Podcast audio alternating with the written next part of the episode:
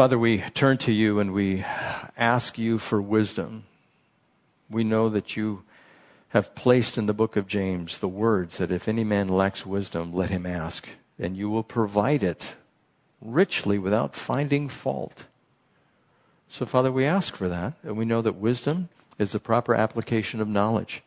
So, as we go through your word, we ask that you would fill us full of knowledge, not knowledge that puffs up, but a knowledge that sustains, a knowledge that blesses others. And may we be built up in love and in the faith that has been handed down to us. So, Father, bless your word. In Jesus' name, amen. We are in Matthew chapter 8. Since I kind of gave you half a study last time or half a message last time, I'm just going to review slightly what we have gone through and then close it up. And this has to do with Jesus Christ, but we are in such a place in the Gospel of Matthew where Jesus just finished the Sermon on the Mount. And he jumps into chapter 8.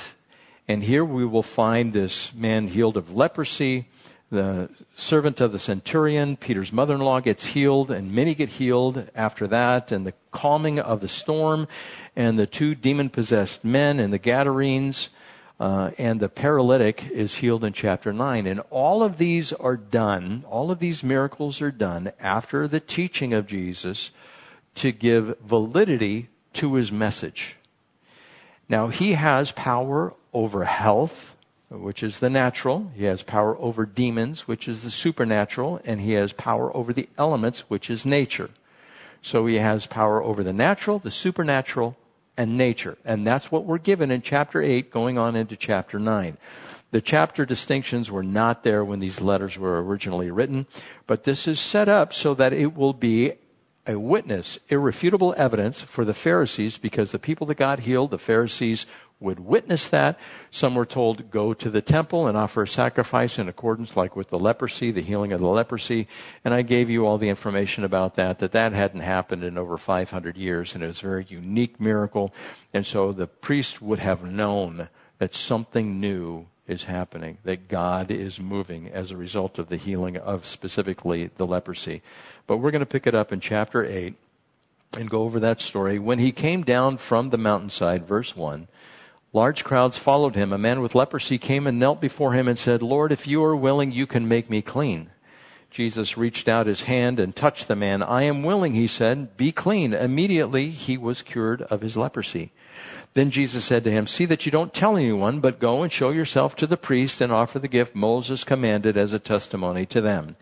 And I gave you before Leviticus chapter 14, uh, 4 through about 10 and they were instructed which kind of sacrifice to offer when something like this was witnessed as a healing and as a sacrifice. And so this is what he did. And again, that was a testimony to the priests at that time. And I told you it was before, I told you that it was 2 Kings chapter 5 and it was Naaman that was healed, and it was 550 years before Christ that that happened.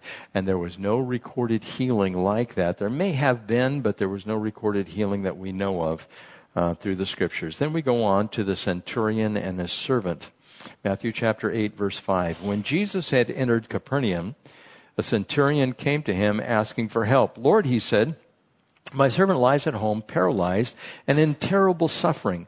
Jesus said to him, I will go and heal him. The centurion replied, Lord, I do not deserve to have you come under my roof, but just say the word, my servant will be healed. For I myself am a man under authority with soldiers under me. I tell this one go and he goes and that one come and he comes.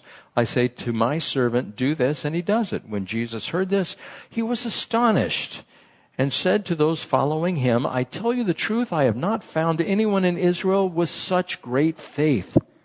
I say to you that many will come from the east and the west and will take their places at the feast with Abraham, Isaac, and Jacob in the kingdom of heaven.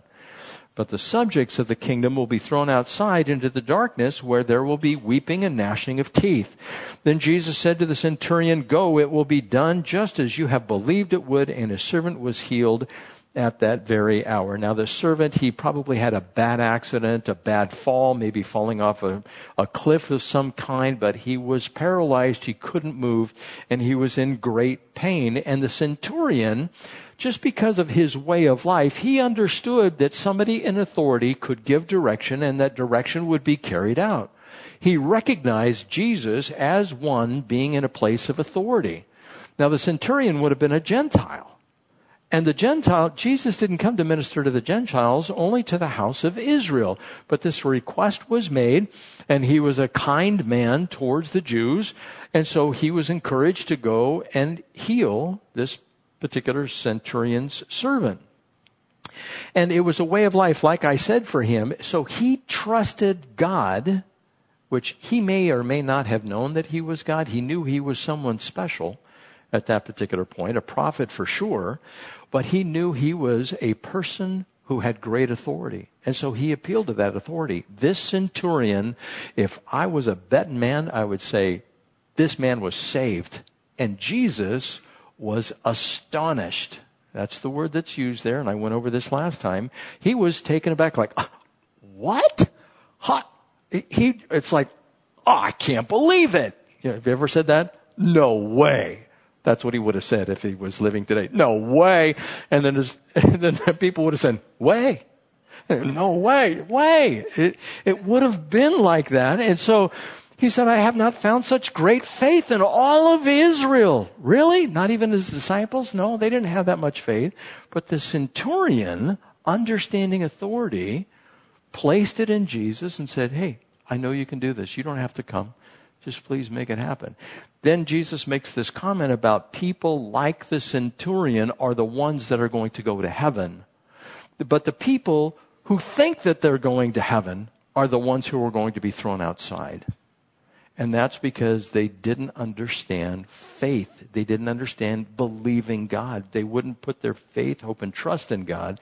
They were simply into the ritual, doing this. Like for us, it would be just go to church, do your tithe, say a little prayer, live a good life. Don't get angry at somebody. You know, walk the way you're supposed to. No road rage. Yeah, I mean, you can fill in the blanks. And people think that's it. That's how you get to heaven. That's not how you get to heaven. It's trusting in Jesus Christ. Now, Jesus Christ is the one that I want to focus on today. If anybody asks you, hey, you go to Calvary Chapel Lakeside? You say, yeah, I go to, I go there. Well, what's he teach? You're to tell them Jesus Christ. That's who he teaches. That's the one that I bring to you, the one and only, the God in human form. Now we can talk about living our lives and how we can be successful in business and how to raise the kids and all of these things are important for our witness of Jesus Christ. But if we forget Jesus, no matter what church you go to now or in the future, you want to make sure they're talking about Jesus, why he came to die, his crucifixion, his resurrection, his return. It's all about Jesus. I think they had a song like that. It's all about Jesus and he's to be our focus. Now, if it is, all these years that I've been walking with Christ, I've, I've come to know him, who he is.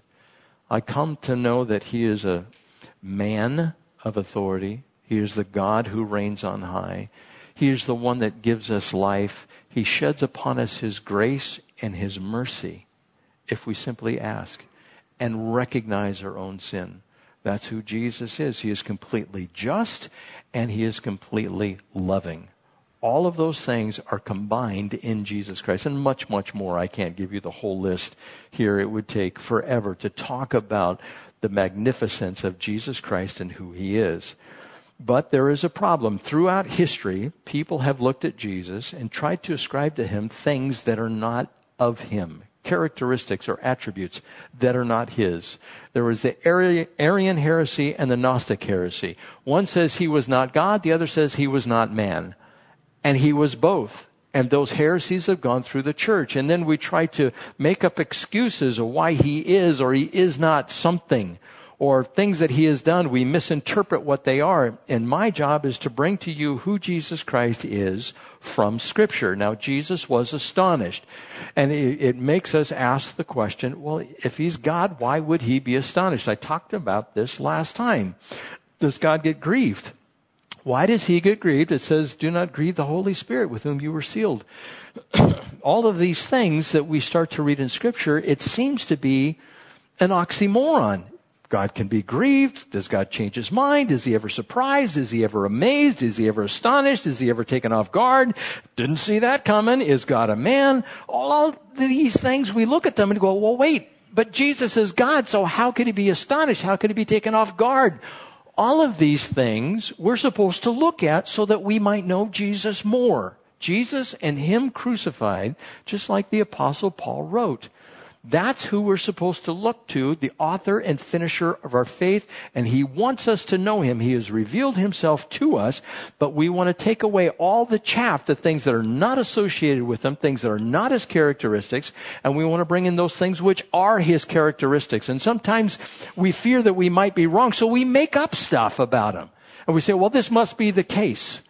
You know, I've heard it when it, the, and I'll talk about her probably uh, more in a minute but this woman who was healed with the issue of blood, Jesus said, Who touched me? I've heard so many teachers say, Well, he knew that. That was for his disciples. And I, you know, I start pulling my hair out. It turns on fire. And I, I look at the scripture and say, Where does it say that in scripture that he knew? Now, remember, if, if you've heard me talk about this before, if Jesus didn't know and he's asking strictly for the benefit of his disciples and everyone around, he is trying to lead them in a way that they should go, and that's one technique that's used out there, or he's being deceptive. I don't want them to know that I actually know, so I'm going to ask this question just to lead them. And they, you're actually making that up to put it into scripture. Because people say, well, Jesus was God and he knew everything. And we know he didn't when he was here. And I'm going to give you some scripture on that. So it, it makes us say, well, if he's God, how is it he didn't know something? And then some people say, well, it was just when he was here on earth. He didn't know it. But now he knows it. Really? Where does it say that? I know scripture says, I think it's Hebrews 13, 8, Jesus is the same yesterday, today, and forever. That means he's immutable. He doesn't change. If he changed, we would have the term mutable he would change, he would transform, that type of thing. Or some people will say, and I'll get into this a little more too, that he divested himself of attributes of his deity. I don't believe that either. I don't believe scripture teaches that. So I'm going to go through this for the benefit of those who weren't here before, what I talked about when I was here a few weeks ago, and then bring it to a conclusion. Now, before I go down this road, I said this last time, I want you to understand Jesus Christ is God in human form, the second person of the Trinity.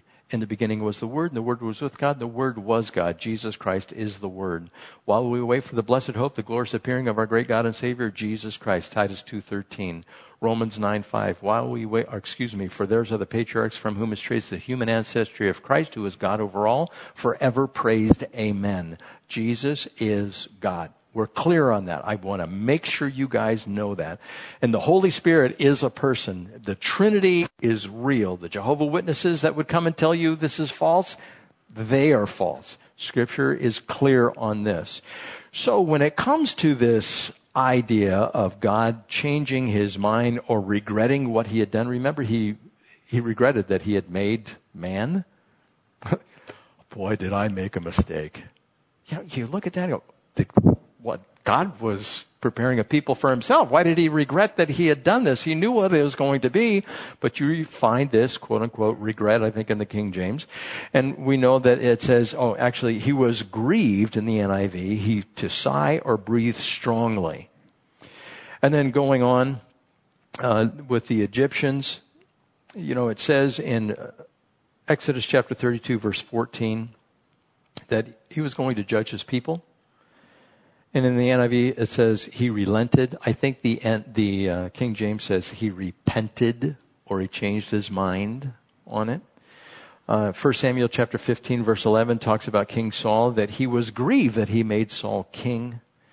And 1 Chronicles 21, 15, it, it, reads there that, and God sent an angel to destroy Jerusalem, but as the angel was doing so, the Lord saw it and was grieved because of the calamity and said to the angel who was destroying the people, enough, withdraw your hand. So God is grieved, God relented, God repented, God changed his mind. All of these things we have to be comfortable with, even though scripture says God does not change his mind. You know, it, it is there in Malachi chapter 3, verse 6. You can read it. It says, I, the Lord, do not change. So if it says one where, uh, one place that he changes or he relents or that he's grieved, how is it that he changes things? How is it that he is astonished? And I've gone through all this before. I just want to make sure you guys have this down. Uh, in verse 17 of James chapter 1, it says, Every good and perfect gift is from above, coming down from the Father of heavenly lights, who does not change like shifting shadows. It seems like we have a paradox here. On one hand, he changes. On the other hand, he doesn't change. Numbers 23, 19. God is not a man that he should lie or the son of man that he should change his mind. You see where we are. You see the dilemma here. Now, if somebody who's an atheist walks up and says, your scriptures are nothing, it says in one place that God changed his mind, and in another place it says that God doesn't change his mind. So what's the point of this? Your Bible's all wet. I'm not going to believe in that. And, and they go on their little tirade, and most people, they can't answer. They can't say why. And most atheists don't want to hang around to find out the answer why.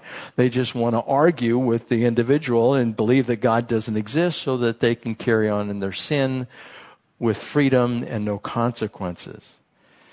Now, going on with this, uh, first of all, when it comes to changing his mind, for those who are not saved, what is their fate according to Scripture?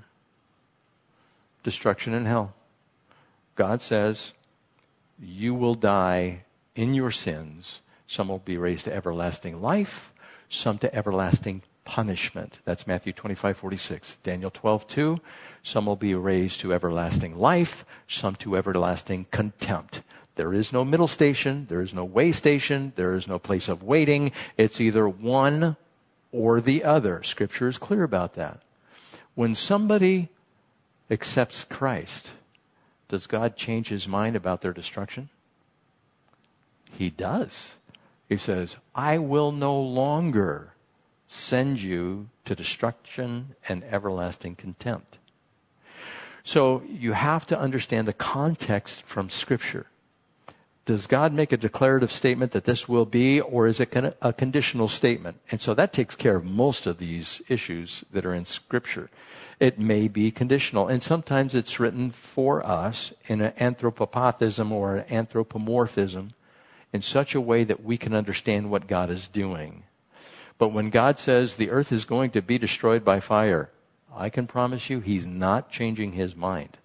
When he says that Jesus Christ is coming back to this earth and he's going to rule for a thousand years, he's not changing his mind when he says we get a new body and he gives us his Holy Spirit to live within us and it's a deposit guaranteeing the things that are come, to come. 2 Corinthians chapter 5 verse 5, he tells us that in at least three places in scripture. He's not changing his mind. And so context determines interpretation. We also have to understand the types of nuances that are listed in scripture or given to us, the, the genre in which he is speaking, if it's poetry, if it's a narrative, that type of thing, if it's conditional, unconditional. This will wipe out a lot of the objections if you take the time. But as I said before, most people don't want to sit down and just trudge through this stuff to find out who Jesus actually is. He is either God, and I believe it, God said it, and that settles it, or I'm not going to believe it because there's so many contradictions, but there are not contradictions in Scripture. By the way, the next time a person comes up to you and says that, there are so many contradictions in Scripture, say, you know, give me one. I got my phone right here, has my Bible app because my pastor told me to put it on my phone. It's right here. You, you want to give me one contradiction? Well, I'm not going to read that thing. You know, so many errors in it over so much time. It's not true. Those errors that you think are errors are not errors that are in the scripture. There are not any contradictions. And we need to be able to stand on that. We need to be able to give a defense or a reason for the hope that lies within us. And so, when Jesus also, I believe this was a Christophany, an Old Testament appearance of Jesus, when the fall took place, God shows up and he turns to the woman and he says, what is this you have done?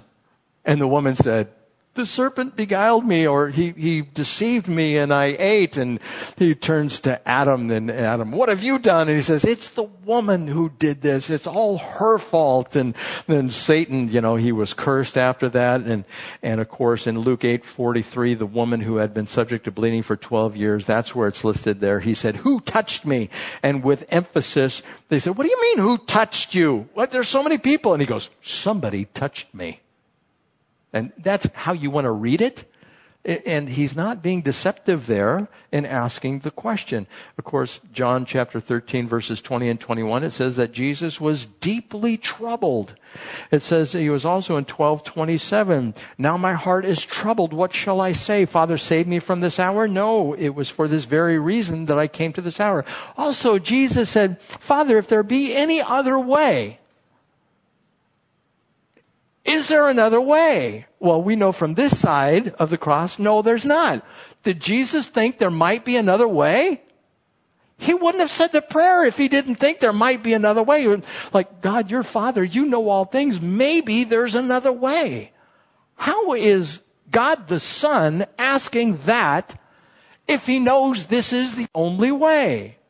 Jesus himself, I am the way and the truth and the life, but he's turning to the Father going, Father, is there another way? You know, can you help me here? Maybe that I don't have to go through all of this? And of course, we know the answer to that question. But he was troubled, he was astonished, he was amazed, and he doesn't change. He's the same yesterday, today, and forever. So that's where we are. And that's where I left you last time. How do you reconcile this? How do you talk to somebody about Jesus Christ? How do you teach somebody who's a young Christian that has these questions and comes to you and says, you know, my Bible says that Jesus was troubled. Why is he troubled if he knows everything? It says here that, Jesus, uh, that God repented, and why does God need to repent? Is he a sinner? You know, what, what's going on with that? We all need to be able to answer them when they have these questions. Now, to be God, you must be omniscient, know everything. Not like us when we say, you think you're a know-it-all. No, this is, this is omniscience where you know everything. You don't know just a little bit. You know everything that there is to know. And knowledge, it's infinite. So, unless you're infinite in being, you're not going to know everything. To be God, you must be omnipotent or all powerful. To be God, you must be omnipresent everywhere. Now, it seems like in scripture that Jesus was limited I'm using that word in quotes. He was limited in these three omnis. At least that's what it seems to say. Now, examining these thoughts by Scripture, limited in knowledge, limited in power, limited in presence, if you saw Jesus and he showed up, say, say Jesus showed up today and he walked in here in person, in human form, because he is a man. He will always be a man. And he walks through those doors, comes in here. Of course, I would melt. And, but he would come up here and he would say anything that he would like to say. He is God. Is he also in all the other churches? But he's right here physically. But is he also around the world? Is he in hell? Is he in heaven?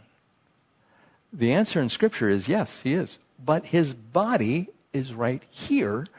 So, how is it that he is everywhere? And he must be everywhere if he is God. I, am going to boil this down and give you some explanations from a couple of different aspects.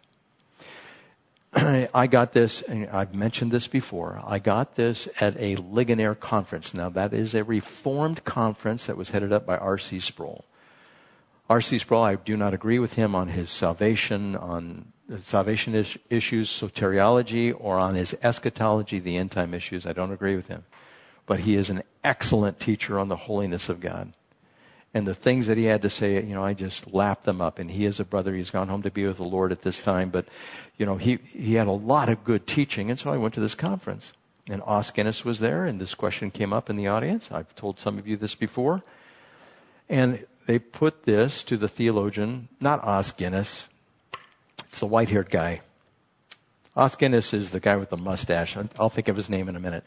Anyhow, he, he asked him the question and he said, Jesus was omnipresent by the agency of the Holy Spirit. They are one. Now, what about, let, let me ask you this question. Does Jesus live in us? Does the Father live in us? I mean, could you crack open the sternum here and pop open the ribs and you see the beat, you know, of the heart just going away and, oh, there he is. I see him right in there. You, no, you can't do that. But does scripture say that he lives in us? Scripture does say that. I'm going to give you a couple of scriptures. It says in John chapter 14 verse 23, Jesus replied, if anyone loves me, he will obey my teaching. My Father will love him and we will come to him and make our home with him. Now some people will say, well, that's like outside the Holy Spirit type thing. No, let me continue. John 14 verse 20 says, on that day you will realize I am in the, my Father and you are in me and I am in you. How is that possible that physical Jesus is in us? Well, he's in us through the agency of the Holy Spirit. These three are one. I'm going to give you another example here that I, either I'm going to get to next or in a minute. Does Jesus act independently to do whatever miracle he wants to do? Scripture says no. He does only what the Father shows him. Only what the Father tells him he's supposed to do. He does not act independently. Somehow they are one, but we cannot comprehend this one. But when you look at Jesus, do you see the Father? What does Scripture say? Yes, when you see Jesus, you see the Father. Well, how is that possible? Jesus got baptized, the Holy Spirit came, and uh, the Father was speaking from heaven. This is my beloved Son in whom I'm well pleased. Listen to him. The Trinity was there, but if you look at Jesus, you see the Father. What? So I'm getting a brain cramp just thinking about this stuff. But Jesus says he is one with the Father. He is the exact representation, Hebrews chapter 1 verse 3, of the Father. It says the Son is the radiance of God's glory, the exact representation of his being, sustaining all things by his powerful word.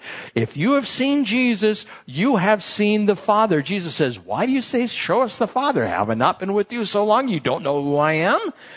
And Jesus was claiming, I and the Father are one. We are one and the same. And if you see me, you have seen the Father. And so when we look at this, this is a spiritual teaching.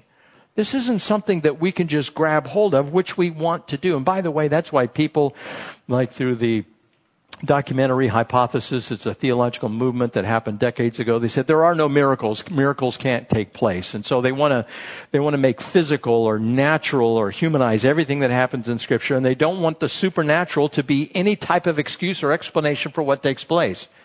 And when we look at Jesus, we have seen the Father. Does Jesus live in us? Yes, he does, through the agency of the Holy Spirit. Is he omnipotent, all powerful? Yes, he is at the will of the Father. Does he act independently from the Father? No, he doesn't act independently from the Father. He only does what the Father says. And what about the Holy Spirit? Is the Holy Spirit God? Yes, the Holy Spirit is God. You look it up in Acts chapter 5. Ananias and Sapphira, they were killed. You, and they said, Peter said to them, You have not lied to men, but you have lied to God. And they had lied to the Holy Spirit. It says it right in the scripture there.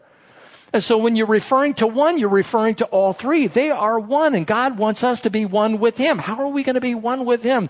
It's kind of a spiritual thing. God lives in us, right? And we are one with Him and God wants us to be one with Him. And Jesus lives in the Father. If Jesus lives in us, we also have the Father that lives in us along with the Holy Spirit, which the scripture says. You following me here? This is how it all works. But people want to say, no, Jesus divested Himself. That is just do you know what hogwash is? yeah. If you've ever been on a farm, you know what hogwash is. To say that Jesus, he was less than he was when he came here, I think that that is a lie from the pit. Now, there is this thing in theology, it's called the hypostatic union. Or another word for it is the homoousion. That Jesus is 100% God and 100% man. And God did not take those two natures and put them in a blender and mix them. He didn't do that. Jesus is still 100% God, 100% man, and they do not mix in the person of Jesus Christ. Now, how is that possible? I don't know. I, I have no idea how that is possible, how he can be God and man at the same time. And he will always be man from this point forward, and he will always be God. And he has always been God. And some people say, well, you know, he divested himself of his glory when he came here. And there, there are several misconceptions about this. I don't want to get too far ahead of myself. I need to reiterate at this time. I, I want to drive this point home. Jesus is God. He is omniscient. He is omnipotent. He is omnipresent. Jesus is in the Father and the Holy Spirit is in Jesus, and they are all together. The Father, Son, and the Holy Spirit, they are all one. The Trinity is taught in Scripture. But the way we view Jesus, we want to make up stuff to explain them to people that may have questions that we don't have the answers for, or we may make up stuff in order to make us feel better about Jesus because he didn't know stuff and he was grieved and he wept over Lazarus. All of these things, he was completely man. And some people would say, well, that was his human nature acting and not his godly nature that was acting. And I think that distorts who Jesus is. Those two, even though they don't mix, they are in Him one and the same. And this is hard for us to get our minds around this. How, you know, how is this possible? It's like heaven is a spiritual place, but Jesus is physical. And he's sitting on a throne up there. Is that a literal throne or is that a spiritual throne? You know, all of these things, these questions that we have. Nate came up to me and he tried to challenge me uh, before scripture or before the, the message here. He goes, I have a question. He goes, the book of Revelation, you know, and God, where God is, it's holy and he doesn't allow sin in heaven, right? And I said, yeah. And I, I knew where he was going. He was trying to throw a log in front of me to trip me up. And of course, in the book of Job, if you read the book of Job, who presents themselves to God in the throne room? Satan. And Satan, is he clean or unclean? Oh, is he sinful? Or is he holy? What's he doing in the throne room? And see, Nate was trying to trip me up. And I say, I said to Nate, I said, uh, so what say you, O grand theologian? What do you think? And he goes, well, you know, I don't know. He's just trying to stir up the pot is what he was trying to do there. And so I'm going to require him to come up with an answer. And you can ask him about that. And so all of these things, you know, we, we get uncomfortable with what scripture has to say and we just need to stand on what the word does say. Now, of course, we understand as I have said before, Hebrews 13, 8, if you don't know it, just write it down. Jesus is the same yesterday and today and forever. He does not change. He does not change his mind. All these attributes that are in God the Father are in Jesus Christ. All the attributes in Jesus Christ are in the Holy Spirit. All of these things are one. If you've seen Jesus, you have seen the Holy Spirit. If you've seen Jesus, you have seen the Father.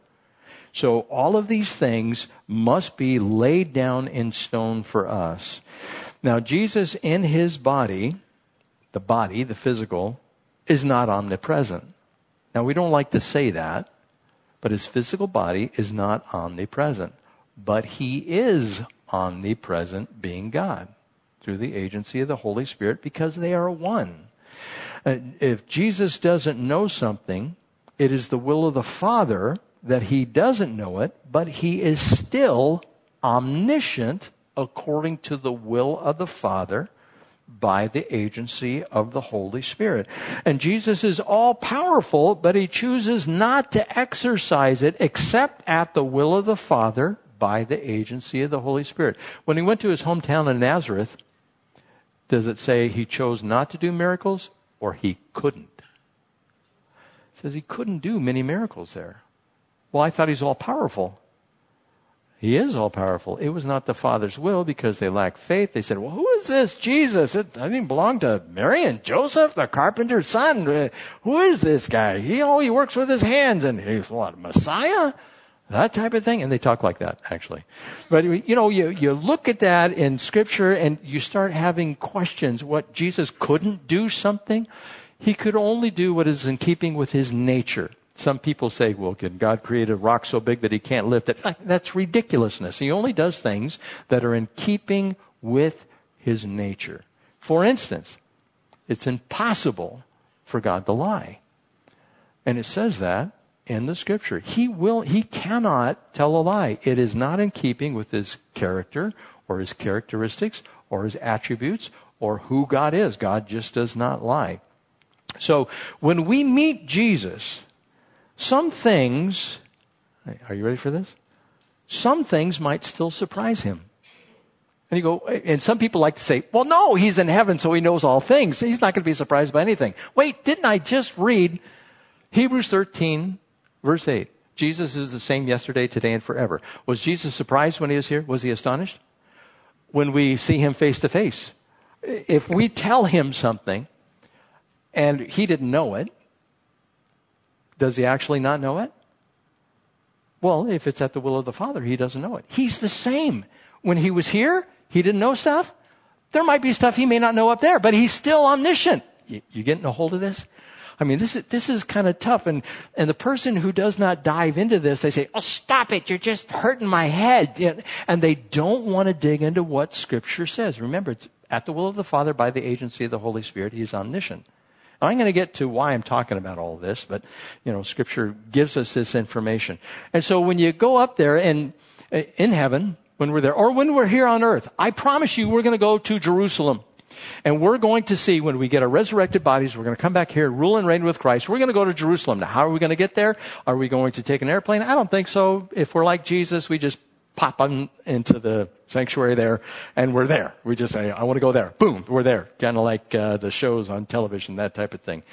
And we, we'll show up and Jesus is going to talk to us face to face. Now, I don't know how you would feel about that. But I try to envision that and think about it a minute, and I go, what's that going to be like talking to God? My first thought might be, you look like a normal dude. That's going to be one thought. Another thought is, but he's not a normal dude. He's God. He created everything. And I'm going to talk to him. You're going to talk to him. And when you talk to him, you're going to tell him something. He's going to say, so where have you been? And you say, well, you know, I went back to my old lakeside. I was trudging around there, and guess who I saw? And Jesus is going to say, Who? He's not going to say, Don't tell me, I already know. He's not, he's going to carry on a conversation with you. That's who Jesus is. That's who he was. And you might tell him a funny story and he'll go, no way. And you'll go, way. And you'll have a conversation with him. But you see, we, we have to understand the character of Jesus. All through scripture, there's things that questions he's asking, things he doesn't know, things he's not able to do, things he is able to do, but it's understanding the true nature of Jesus Christ. And I'm going to wrap this up. There are several misconceptions like that Jesus set aside his deity. He did not set aside his deity. He was fully God. Some people say, well, he set aside some of his divine attributes. He did not set aside any of his divine attributes. Some people will say it's a misconception that Jesus acted as though he did not possess divine attributes. No, he didn't. He, when he did it at the will of the Father, he let everybody know, I am God. They understood that he was claiming to be God. That's why they wanted to stone him. Another misconception that Jesus set aside the use of his divine attributes. No, he didn't. He demonstrated them at the will of the Father by the Holy Spirit. And then some people say, well, Jesus emptied himself. What did he empty himself of? His wealth, like scripture says. 2 Corinthians chapter 8 verse 9, for you know the grace of our Lord Jesus Christ, that though he was rich, yet for your sakes he became poor, so that you through his poverty might become rich. Did he get rid of his wealth? The answer is no he added to himself poverty. That's what he did. But we, we tend to look at it in the opposite direction, like he gave up something. No, he didn't. Did Jesus give up something to become man? No, he added humanity to himself, is what he did. Now, did Jesus empty himself of his glory? Uh, it says in John chapter 17 verse 5, and now Father, glorify me in the presence with the glory I had with you before the world began. It's like he doesn't have it now and he will have it in the future. I would submit to you that this verse is saying he is requesting destination and not demonstration. He is requesting fellowship and not fireworks and fanfare. He is requesting presence and not pomp and circumstance. He wanted to be in the presence of the Father with his physical body being there. That's what he's asking for there. He did not divest himself of his glory. It's kind of like on the Mount of Transfiguration in the Gospel of Matthew. He shows up there. What happens to him? Do you guys remember the movie Cocoon? Where, where the aliens, they pulled down their little eyelid like that and light came out of the eyelid. If you never saw it, you know, it was one of those Ron Howard movies that was way back. But they had this glory that was on the inside. Now, Jesus' glory wasn't like that. He didn't have a false skin on him and he pulled down his eyelid like this. And it wasn't like that, but his glory was shown to the three. Peter, James, and John that was up there. He always had his glory. It was just veiled to them. It was veiled to the world. And that glory, like in the Old Testament, Moses got some of that glory. Remember, they, he had some on his face after he had been in the presence of God. They covered him with a sheet. They didn't want him to have his glory spreading over, over everyone else, God's glory that was in him. God has always had his glory. He's always had his omniscience. He's always had his omnipotence. He's always had all of those attributes which are God. Jesus never divested himself of anything. He is always God in human form. He never gave up anything. And I actually saw this. Somebody wrote, first, he voluntarily accepted the limitations of being a human being. Second, his glory was hidden from the people. Third, he gave up the independent use of his relative attributes, all knowing, all powerful, everywhere present. I disagree with all three of those. I do not believe that those are correct. Jesus added to himself humanity.